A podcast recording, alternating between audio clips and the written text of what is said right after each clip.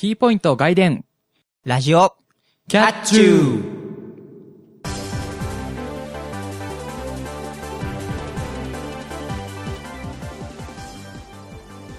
皆さんこんにちは。ラジオキャッチューのディバゲの方ゆわゆです。えー、皆さんこんばんは、ラジオキャッチューの超オニオンシュー。またたび猫兄です。この番組はキャットな猫兄とユーなゆわゆのキャッチューな2人が全力疾走でお届けするバラエティラジオ番組です。2013年10月17日配信のラジオキャッチュー第21回です。10月も半分か。もう半分ですね。ほほー。で、なんかよくわかんない、すげえなんかよくわかんない単語を聞きましたけあ僕から？ど。うん。はいじゃあ、えー、とディバゲーですね。リバ、リバゲディバゲー。リバゲほほはいえっとですねまあ最近なんですけど、うんうん。えっとあの天下の、えー、ガンホーがはいはいはい。出た、えっとゲーム系のアプリですねほほー。iPhone と Android でできるなるほどなるほど。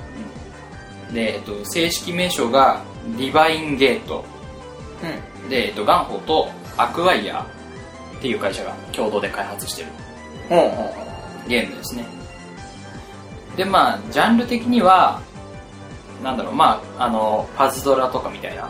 おうあのモンスター倒して手に入れた仲間。で自分のモンスターを強化してこうステージとかねクエストみたいなのをクリアしていくみたいなゲームなんですけど。はいはいはいはい。まあその手のゲームって結構ねいろんななん攻撃方法とか遊び方があるんですけど、このディバゲの場合は、うん。えーっとスピードですね、スピード、スピード。はい、トランプのスピードみたいなあ、はいはいはいはいはいはい。ゲームですね、あのなんだろうパズドラはうんどっちかっていうと、あのいくつもうん。弾があってその中から1個のルートをじっくり考えてうん。動かすみたいなそう、そうだね。感じなんですけどこれはどっちかっていうと瞬発力ああ、そうか、スピードだからね。の鍵になるゲームで、えっとまあ、モンスターの属性と同じ色のうカードが5枚配られるんですねん。なるほど。で手元にうん。、でまあ動かしたり重ねて出したりしながらそのモンスター自分の連れているパーティーと同じ色のカードを複数枚出すとその対応したモンスターが攻撃してくれるとああ、なるほどね。でその出したカードうん。が抜けた穴に新しいカードがどんどん補充されていくのでまあ本当に瞬発力ですね。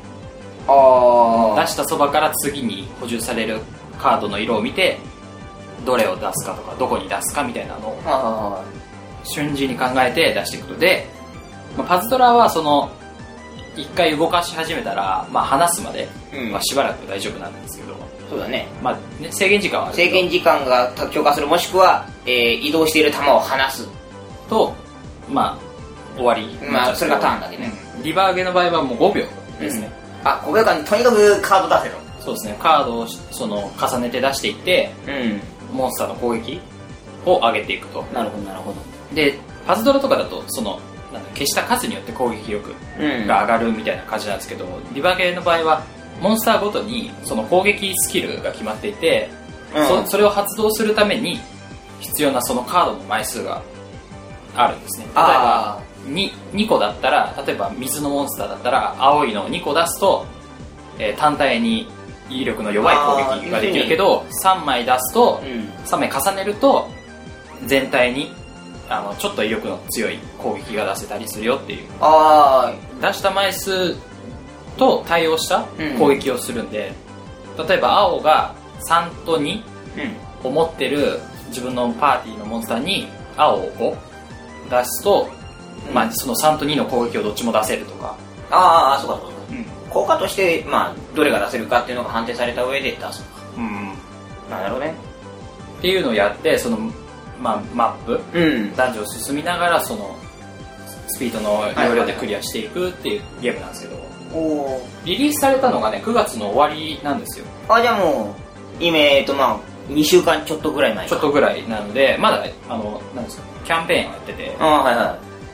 その経験値が多くもらえたり。ああ、今ならなんとかシリーズがまだやってる。そう。そうやってる。まあこれが配信されてる頃に終わっちゃってるんですけど、はいはいはいうん。はなのでもともとは弟が、うん。僕の弟がそのなんかやっててやっててっていうかなんか面白そうって言って調べてたのををたまたま見かけて、うん。まあ、僕も始めたら面白くてハマったみたいな。ああいうスピード系っていうかゲームとしてスピードっていうのはなんかいいですね。うん、なんかじっくり考えるよりもそれでポンポン出していった方が、なんだろうな電車の乗ってる間あの時間潰しに良かったりあするんで。そうね。まあまだ始めたばっかりなので、うん。まだ全然強くないんですけどまあこれから遊んで強くなったらまた報告したいなと思いますけどね。まあもしねプレイヤーがいらっしゃいましたらね。うまた結局っていうかフレンド機能もあるんでしょやっぱり。ん、まあ、あるんで。まあツイッターとかでうん。聞いていただければフレンドコードをしますから、ああそうですね。フレンドを増やしてねいろいろやっていきましょうと。はい。という感じです。はいはいはい。そして。えーでは私の方へ、まあえー、と超オニオンシューというまあ、某あのエキサイティング風に言いましたけれども。はい。あのー、これねあの今僕が大学でやってる行ってるところの研究室のなんかあの人がもうちょっと勧めてくれたんですけど、あのえっ、とね全国的に言うとえっ、とドン・キホーテさんの方ではう結構売ってるんですけれども、はい。玉ねぎおかき。うん。っていうのがそう玉ねぎ味のおかきが売ってるんですけど、うん。こちら、えっとまあ、先ほどたあの2人で食べたんですけれどもこれ、はい。結構口の中にオニオン臭が残るというかなんだかあの、オニオンコンソメの味が口の中に残る感じ？うん、もう袋開けた時からねニンニニンニクじゃねえや。玉ねぎ臭がうんそう。するんで。この玉ねぎおかきはですねすごいなんていうか玉ねぎ好き玉ねぎ苦手な人はちょっとダメだと思うんですけれども、うん。あの玉ねぎが増える人とかあとコンソメスープが好きな人うん。なんか結構おすすめかななんて思ってて。はいはい。これあのー例えば昼頃に割と研究室とかで食べたりするんですけどうちに今実は箱で買ってましてあ大量にあるんですよ。あはいはい。でまああのーそれをちょっとずつ食べながら研究とかしたりするんですけどもはい。だいぶあの研究室がオニオン臭くなってきました 結構強いんでこれ。あの、ね。でみんなが我々食べると一瞬だけそこだけは何になってるの。あのラーメンとかカップラーメンとかさ食ったらさカップラーメンの匂いって結構残ったりするじゃない。うん。あんな勢いでこのオニオンおかきの匂いがの残るけどなんか玉ねぎ臭い感じはいはい。だから猫が猫が入ってきたら死ぬだろうみたいな感じのぐらいの匂いがはい。はい。していてでこの玉ねぎオニオンのいいところっていうのがその普通のソフトせんべいよりもサクサク感があるんですよ。なんていうか。まあそうね。柔らかいっていうかまあサクサクはしてるけど持っている。まあサクサクしてないけどソフトせんべいとはまたなんかちょっと違ううものがあってすごいなんか食べやすいな。ついつい大量に食べられるなみたいな感じのがあるのではい。ちょっとおすすめだなというふうに思って持ってきて食べていただきましたけれどもはい。どうですか、いや美味しいんじゃないですかね。うん。まあ玉ねぎ別に嫌いじゃないんでそうですね。これ持ってきて玉ねぎ嫌いですって言われたらどうしようかと思いましたけど よく考えたらそうだね。ね。いやでもまあ美味しいと思いますよ、なんでまああの玉ねぎがね好きだよっていう方ね。まあぜひともね。これあのネット通販っていうかアマゾンさんでも売っているので、うん。まあできればなんかちょっと興味を持ったらね。2300円ぐらいなんで袋で。2300円で売ってるんでまあちょっと試しに買ってみてはいかがでしょうかという意味でお勧めしてみました。はい。はい。でよろしくお願いいたします。はい。というわけで、えー今回は、えーこの後、えー週刊キャッツの方ね、うん。やっていきたいと思います、はい。え2人のおすすめするものを、まあ、聞いてうん。皆さんも試してみてはいかがでしょうというコーナーです。はい。はい、まあ、今回はね秋。にうん。ぴったりな感じのものなんじゃないかと。そうですね。もうそろそろ秋終わっちゃいますけどますけどね まああの残り少ない秋もねじ存分に楽しんでいただけるようにはい、ごごごご紹介したいと思います。はい、それでは始めていきましょう。今回もキャッチュー。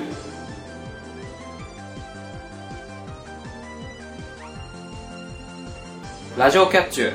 この番組はワイズラジオ制作委員会がお送りします。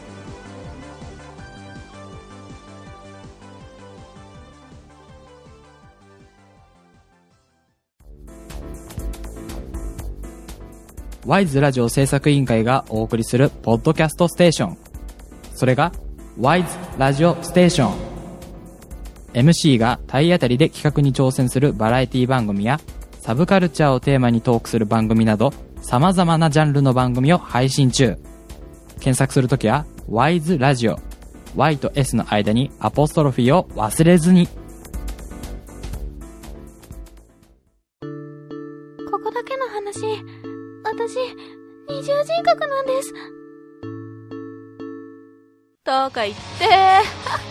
そんな私ベベベがお送りするラジオここだけの話。ベベベのたわいないお話と多数のコーナー。さらにはキモかわいいマスコットキャラクターまでいるとかいないとか。いるとかいないとか。ラジオここだけの話。聞いてくれたら超テンション上がっから。マジ上げぽいだから。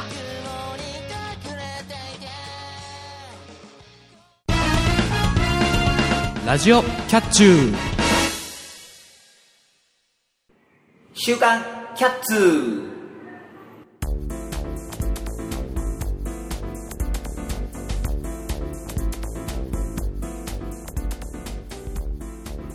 このコーナーは世の中の動きにちょびっとだけ敏感な2人が個人的に気になるものを取り上げ脚光を浴びせるプレゼン型フリートークコーナーです、えー前回のテーマはねあなたが好きなフルーツということでフルーツの方をプレゼンしてまいりましたけれどそうですね。えっとゆわくんがイチゴで私が梨です。ねそうですね。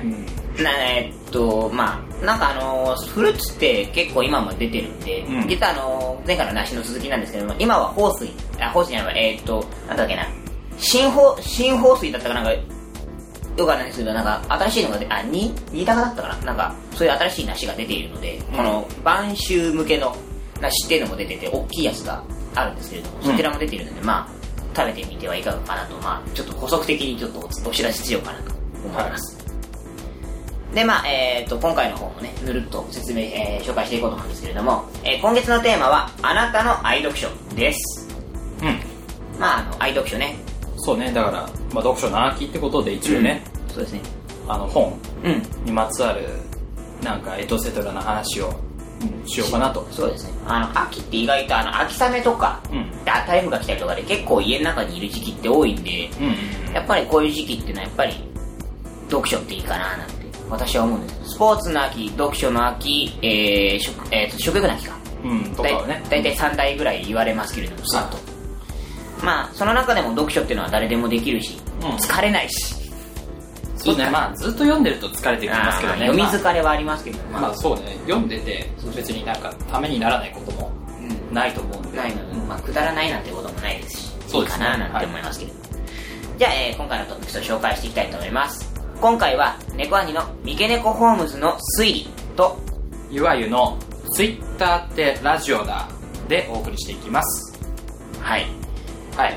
というわけでじゃあ僕の方からいきましょう、はい。えっ、と三毛猫ホームズの推理うん。こちら、えっ、と、去年だったか、一昨年だったか、あの、秋頃にドラマを一度ね、あのーえっ、と、あれは嵐の相葉雅紀主演でやっていたのかな？そうですね相葉君が主演。主演でうん。やられてるんだけど、まあ、あちらの方は、ちょっと、あの、ストーリーの方を、いろいろちょっと手こ入れしていまして、うん。とりあえず今回は、あのまあ、本編は本ということなので、まあ、そちらの方はね、あの、ぬるっと紹介する程度なんですけど、まあ、そちらのドラマの方が見やすいと思うので、まあ、説明しますと、うん。えーっと、まあ、あれはフジテレビ系だったかなでやっていた、まあ、土曜日にやっていたドラマなんですけれども、はい。こちらの方は、えーまあ、主人公が、えーまあさえー、3人兄弟の主人公の、えー、片目義太郎が、まあ、刑事として、まあ、相棒相棒にちょっと変わった、えー猫を、えー連れて、まあ、事件を解決していくというのが、まあ、主なストーリーでして、うんうん。でまあそちらの方を踏まえつつなんですけれども今回の本作の方は、えー、片山義太郎を含める、えー妹に春美を迎えた二人兄弟の、えー家族の物語であると。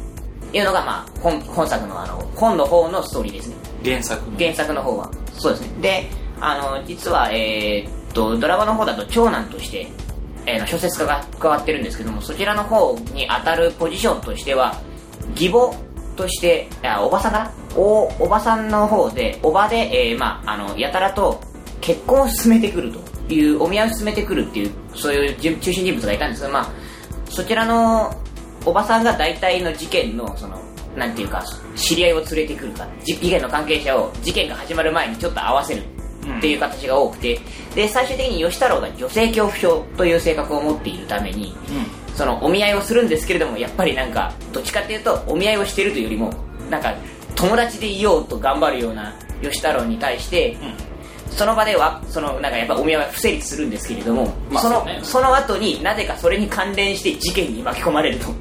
あそのお見合いした相手の？相手のなんか事件とか事故に巻き込まれて警察だから当然相談されちゃって事件に巻き込まれるっていうのが結構パターンとしては多いですねあ原作として原作のパターンとして多くて。はいはい。で、まあ女性恐怖症なのに女性絡みの問題が多いっていうのがすごいなんか特徴で、しかもコミカル的に、やっぱりそうやって嫌いだから、どうのこうのっていうのも含めた上でのそのドタバタ具合。で、ドタバタ具合で、その全然事件解決しないじゃんっていう風な流れの中に、ふとしたスパイスとして、その、三毛猫ホームズってなってるように、その三毛猫のホームズくんが、そのきっかけきっかけを与えるんですね事件を解決するために当然喋ることもできないですからあの少年某少年と違ってあの喋ってあげるということはできないのではい。そういうヒントを与えたりとかその変装を見破る手助けをしたりとかうん。そういう風なことをしつつなんかちょっとやっぱ抜けてる気の気の弱い片山義太郎をフォローしつつでも最終的に事件をうまいことふわっと解決していくみたいななんか転換具合その起承転結の点の部分がすごいなんか要所を置かれてるなっていう感じがして。そうだね。なんか、まあ、ドラマの方でもうん。割とホームズ君がその物語でいう天の部分をなんていうのか与えてるイメージはあったね。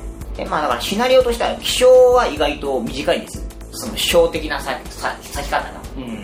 で点をやたら長い間やたらめったらというわけじゃないですけどまあ大体よく言うのがその起承転結の小と点ぐらいは大体半々ぐらいで物語の中心を占めるんですけれども、えーこの作品の場合はほとんどにおいて点に対しての動きが大きくてはいはいはい。文章論としてもやっぱりその転換部分が目まぐるしくて、うん。その事件を解決し始めるとこう2点3点だからこの小説の厚みの中に2時間ドラマを3時間に引き伸ばして点の部分が長いみたいな感じのうん。内容量ですごい先が見えないけどあのなんかホームズの成り立ちですごい読者もなんか解いてる感じがしてっていう激しくも分かりやすくできてるサスペンス小説だななんては私は思います。あうん。まあそんなとこですかね。ああなるほどね。いやまあなんだその吉太郎うん。が主人公なんだけども物語の主軸うん。になってるのはその吉太郎ってだけでなんだ事件うん。の担当、主な担当はそのホームズ君になってるっていうイメージもそうだね。あるんだよね。なんかなるなんだろうホームズホームズ6割吉太郎3割外野1割みたいな感じがする。な感じはします。だからまあなんだろう。そのふとしたきっかけで主人公がなんだ7割ぐらい解くみたいな。ふとしたきっかけのその1割ぐらいで物語の全貌を主人公が解くっていうのは割とあるんだけどうん。これに関してはホームズ君も結構な割合をでその何ヒントを与えてるかなっていう感じはする。うんなんか100%刑事が頑張りましたって感じじゃないところがまた面白い一つなのかななんて思いますね。そうですね。まあえー、と普通の推理小説っていうとねどうしてもその刑事が主役で脇役が、まあ、事件の解決の手助けをするにしたってやっぱり最終的に刑事に持っていくんですけれども、うん。この作品って締めはやっぱり猫で終わるんですよ。ホームズで終わるんですよ。うん。まあなんでそのなんか猫の可愛さというよりもその猫猫って結構不思議な動物って書かれやすいんでそういう不思議さとかそういうのが好きな人っていうのは割とおすすめなのかななんて私は思います。なるほどね。うん、なんでまあ、えっ、とまあ猫好きであったり推理物でもちょっとなんかドロドロしたのが嫌だよともっとサクッとした推理小説が読みたいよなんて方にはおすすめしたいなと思うのでぜひ読んでみてはいかがでしょうか。はい。じゃあ、えー、と僕の番ということで、えっ、とまあツイッターでラジオだ。はい。っていう、まあ、本っていうかね文庫本みたいな、文庫まあそうです。ねなんだろう。何実用書的なうん感じになるんですけども、はいはいはい。えっ、と著者が、えー日本放送アナウンサーの吉田久典さん。うんうんでまあ吉田アナといえばまあその、まあ、僕らもたびたび話題には出してますけど、はいはい。えー、と日本放送の深夜平日深夜0時からうん。1時間生放送で「ミューコミプラス」っていう番組を担当しているえっ、とまあ本人うん。自他ともに認めるオタクアナウンサー。タクアナウンサー。はいはいはい。ねえー、とアニメアイドル声優。だけじゃなくてなんか今 j p o p とかで活躍してるバンドさんとかも大好きだったりする、まあ幅広い趣味を持ってるんですけども彼が書いた本で、えー、とその吉田アナっていうのは、まあ、ツイッターが、えー、と公式で認めているアナウンサーってことでうん。ツイッター公認アナウンサーなんですね。っていうぐらい、まあ、ツイッターを活用してやっていると。でその、えー、と日本放送の「ミューコミプラスの」まあ、触れ込みっていうかキャッチコピーかな、うん。おそらく世界初のツイッターと連動したラジオって言ってるってことで、まあ、生放送中も、そのリスナーのなんていうか、まあ、感想とかコメントをツイッターのハッシュタグで募集してその中から吉田アナウンサーが気になったものとかのを選んで読む、番組内でも読む。うん。っていうぐらいねあのツイッターを活用しているアナウンサーなんですけどもその彼が書いたツイッターの本はい。ですね、で、まあ、その吉田アナが金金がねっていうか長いこと言ってるのはツイッターとラジオって同じようなもの。うん。ということで、まあ、それがそのなんでかっていうのがこの本に書いてある。はいはいはい。ですね、でなんだろうね。でもそのなんだろう。これこれが出たのがうん。2010年はいはいはい。なんですけど、だから3年前。うんになるんですけどもなんかたまに読みたくなるんですよね、ああはいはいはいはいはい。まあ、頻繁に読んでるってわけでもないですけど、ん。結構まあ、割とな割合で読んでいて、はいはい。まあ、その度にそのなんだろうツイッターのうん。こういうところがいいよねとか、はいはいはい。まあ、こういうところはあんま良くないけど、うん。まあ、それも活用の仕方次第だよねみたいなことが書いてあるはとだ例えばそのなんだろうネタうん。面白いと思ったネタは即座にメモしてツイッターツイートするとか、いはいはい。はまあ、例えば誹謗中傷とかそういうツイートうん。はできるだけスルーした方がいいとかね、いそうですね。なんだろうなこうそのその本は私も読んでるんですけど、ん。なんていうかハウトゥー本に近い感じが僕の中ではしていて。そうですね。うん。その割となんなんていうの新新書って結構エッセイ本だったりとか批評本だったりとかその使ってみた感想であったりとかっていうのが多かったりするんですけれどもその中でもなんかハウトゥー本系その何をしたらいいか何をするとツイッターって楽しいかっていうことを割とその短い文章量の中でギュッと詰めてる感じがしていて僕は大好きです。そうですね。で How to 本ではあるんですけどもなんだろうツイッターのうん。楽しみ方っていう本ではないのであはいはいはい。なんだろうあの例えばすごいいっぱい、まあ、ファボルって言ってお気に入り登録うん。してもらうとすごいとかたくさんフォロワーがいるからすごいみたいなことが書いてあるわけじゃなくてうん。なんかそういうツイートをしてお気に入り登録されたりフォロワーさんが増えたりしたら嬉しいよねっていう部分が書いてある。本そうですね、まあ、ハウトゥー本とはいえ、さすがにその本としてはやっぱり本質を問うというか、ツイッターがどういう本質のものかっていうことを問うていく形なので、そうそうそれに付随して、まあ、大体どういう、それそれをだや裏を返せばやっぱりこうするとツイッターは楽しめるっていうのもわかるので、うん、でそのツイッターってラジオだっていう部分もあるんで、うん。まあ、ラジオと似通った部分。っうん。ていう部分も述べていると、そうですね。でそのなんだラジオの方で言えば最近そのラジコって言って、えーインターネットを介してラジオが聴けるよと。うん。で今、えーと日本放送だけじゃなくて文化放送とか TBS ラジオとかも、まあ、ネットで聞くことができるっていうので、うん、なんだろうそこにその地域にいないから聞けないっていうことがあんまりなくなってるんだよね。そうだね、なんか電波がギリギリ届かないとかっていうところだったら大体ラジコで聞けちゃうから。そうそう。ネット回線があればパソコンでも聞けちゃうし、うん。それこそ外でも iPhone とかでアプリを入れれば聞くことができるだから、最悪電波さえ入ってればね、地下でもね、あの、ラジオが聞けるっていう風になりましたからね。そうそうでなんだろうそのキー局うんじゃなくても、例えばコミュニティ FM とかだったら例えば今サイマル放送って言って、はいはいはい。同時に同じタイミングでネットで聞くことができるあー、ネット上でも要するにブロードバンドで、その、生配信というか。生放送が聞けるっていうのがはいはい。あったりするのでそのなんだインターネットを通じていろんな情報を得るっていう意味合いではツイッターもラジオも似通っていると。うん。でどっちもリアルタイムだっていうのがあるんですね。例えばなんだろうあのツイッターの情報はすごい勢いで流れていくけどそれこそリアルタイムだから最新のニュースが最新の状態で流れるうん。を例えば、まあ、同じソーシャルネットワーキングサービスでいうとミクシーとかだとその情報を得てニュース記事に書いてあげるっていう部分の遅れがあったりうん。例えば、まあ、2ちゃんとかでもよくあるのはなんかすごい引き気を引くようなタイトルを書いといて中身そうじゃないみたいなあいわゆるまあ釣りみたいなねはいはいはいやつがあったりするけどもツイッターだとあんまりないと。うん。うん。まあなんだろう。極力なんとすごい嘘っぽいことを書いてねツイートしてるみたいなやつもあるけどあ大体がリアルタイムで流れてくる。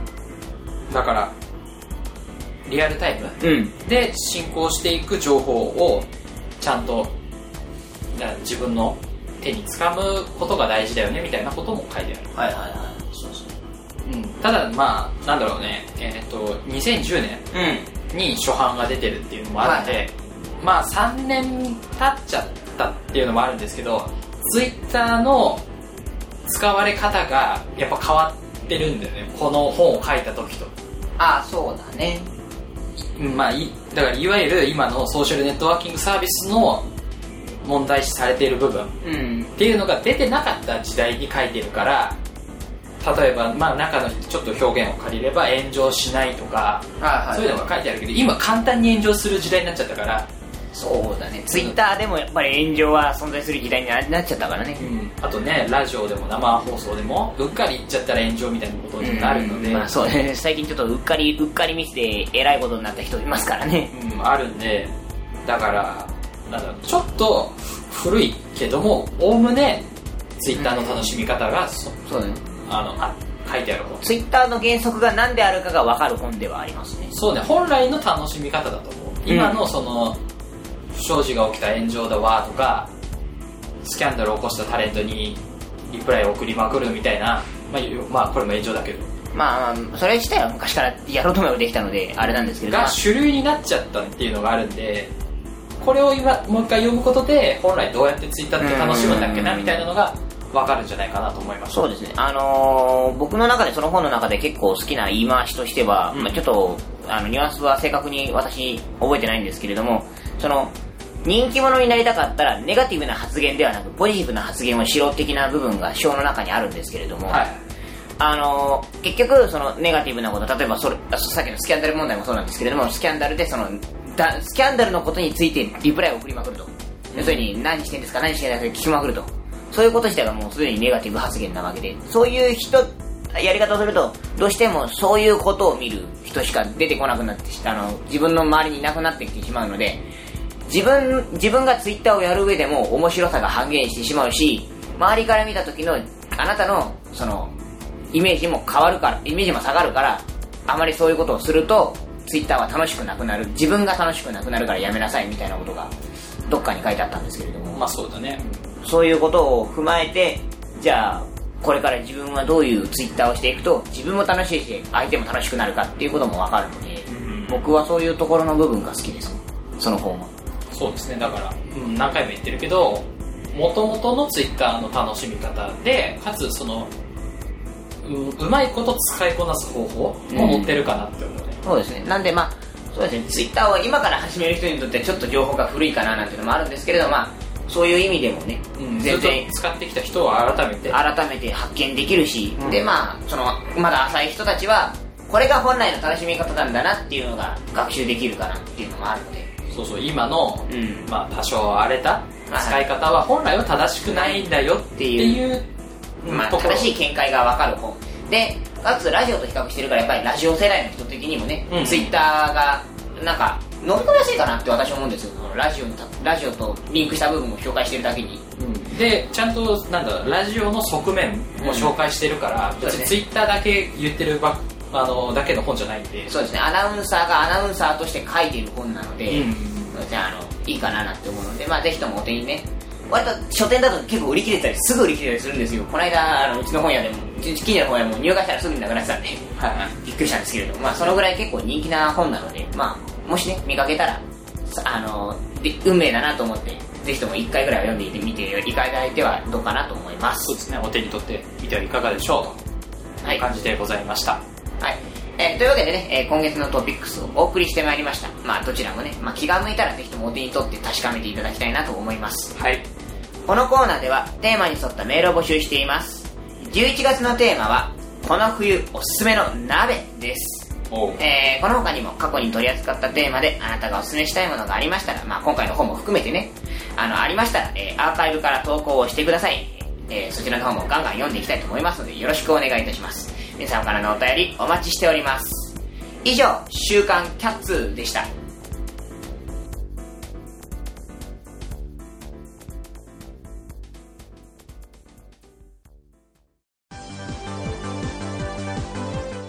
ゆわゆです。またたび猫兄です。僕たち二人がお届けする番組、ラジオキャッチュー。キャットな猫兄と、ゆうなゆわゆがあなたの心をわしづかみにするために、全力疾走で頑張ります。体当たりで企画に挑む二人の姿をお楽しみください。ラジオキャッチューは、ワイズラジオステーションで木曜日に絶賛配信中。今夜も、キキャッチューー TGA スタジオから交通安全のお願いです。道路は歩行者、自転車、自動車、すべての人が使用します。自動車が車道を走るように、歩行者は歩道を歩きましょう。また、自転車の無灯化運転は、自動車からも歩行者からも大変危険です。各々がマナーを守り、交通事故を減らしましょう。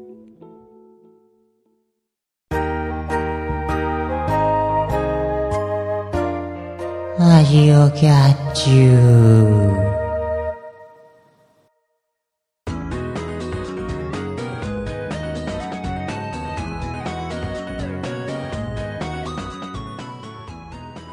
ラジオキャッチューそろそろエンディングの時間となりましたラジオキャッチューはワイズラジオステーションと TGA スタジオで木曜21時に配信されますこの番組では皆様からのお便りを募集しています。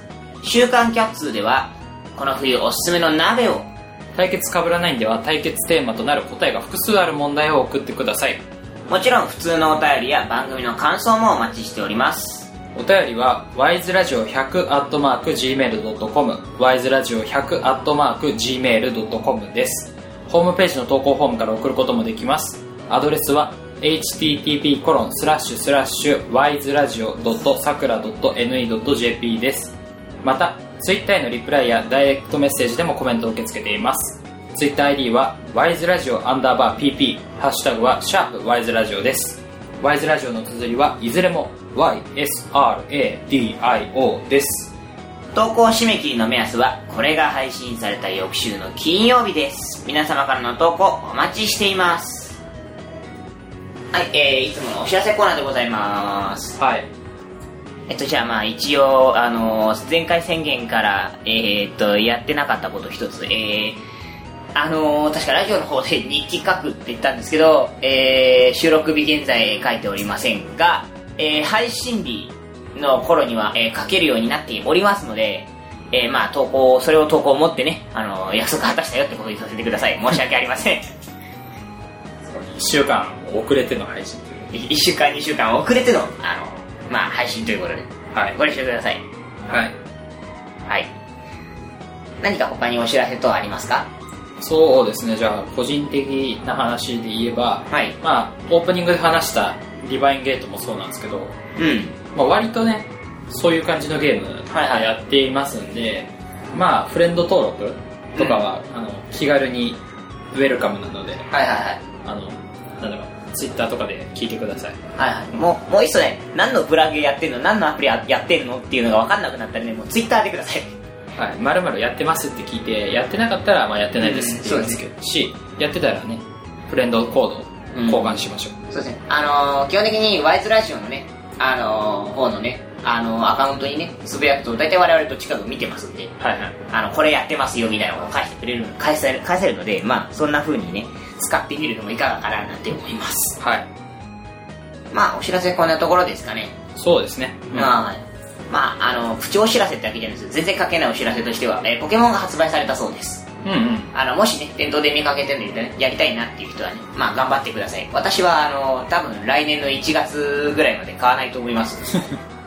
あの、まあ、あのね、アチャモがもらえる間にはなんとか買います。うんまあそんな感じで気長に、私はモンハンの方が忙しいので、はいはいまあモンハンが終わり次第やろうかななんて思ってます。まあそんなこともありますよというお知らせでした。はいじゃあそんな感じではい終わりたいと思います、次回は10月31日ハロウィン。ハロウィン。ですね。21時の配信を予定しています。それではそろそろお時間です。ここまでのお相手はゆわゆうとまたたび猫兄でした。次回もキャッチュー。この番組はワイズラジオ制作委員会がお送りしました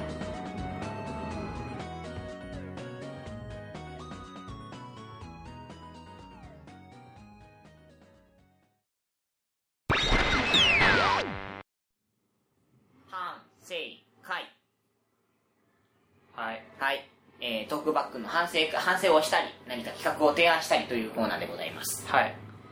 えーっとまあ本日はねあのー企画の方ね提案の方をしていこうかななんて思うんですけれども。なるほど。あのーいつもこうさっきも言いましたけれども日記書けないですよ。日記書けないですよごめんなさいごめんなさいって割と言ってたりするんですけれども、うん。いっそのことね、あの、なんかそのブログ部分に関してなんですけれども、その、コメント欄をね、そこだけ復活させようかななんて、ちょっと今最近思ってまして、はい。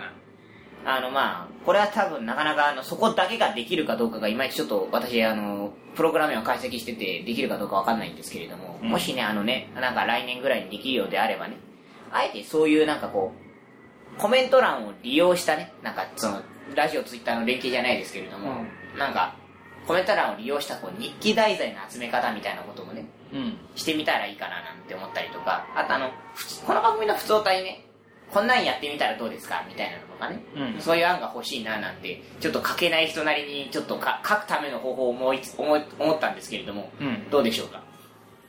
まあいいんじゃないですかね。だから要はあのラジオ記事うん。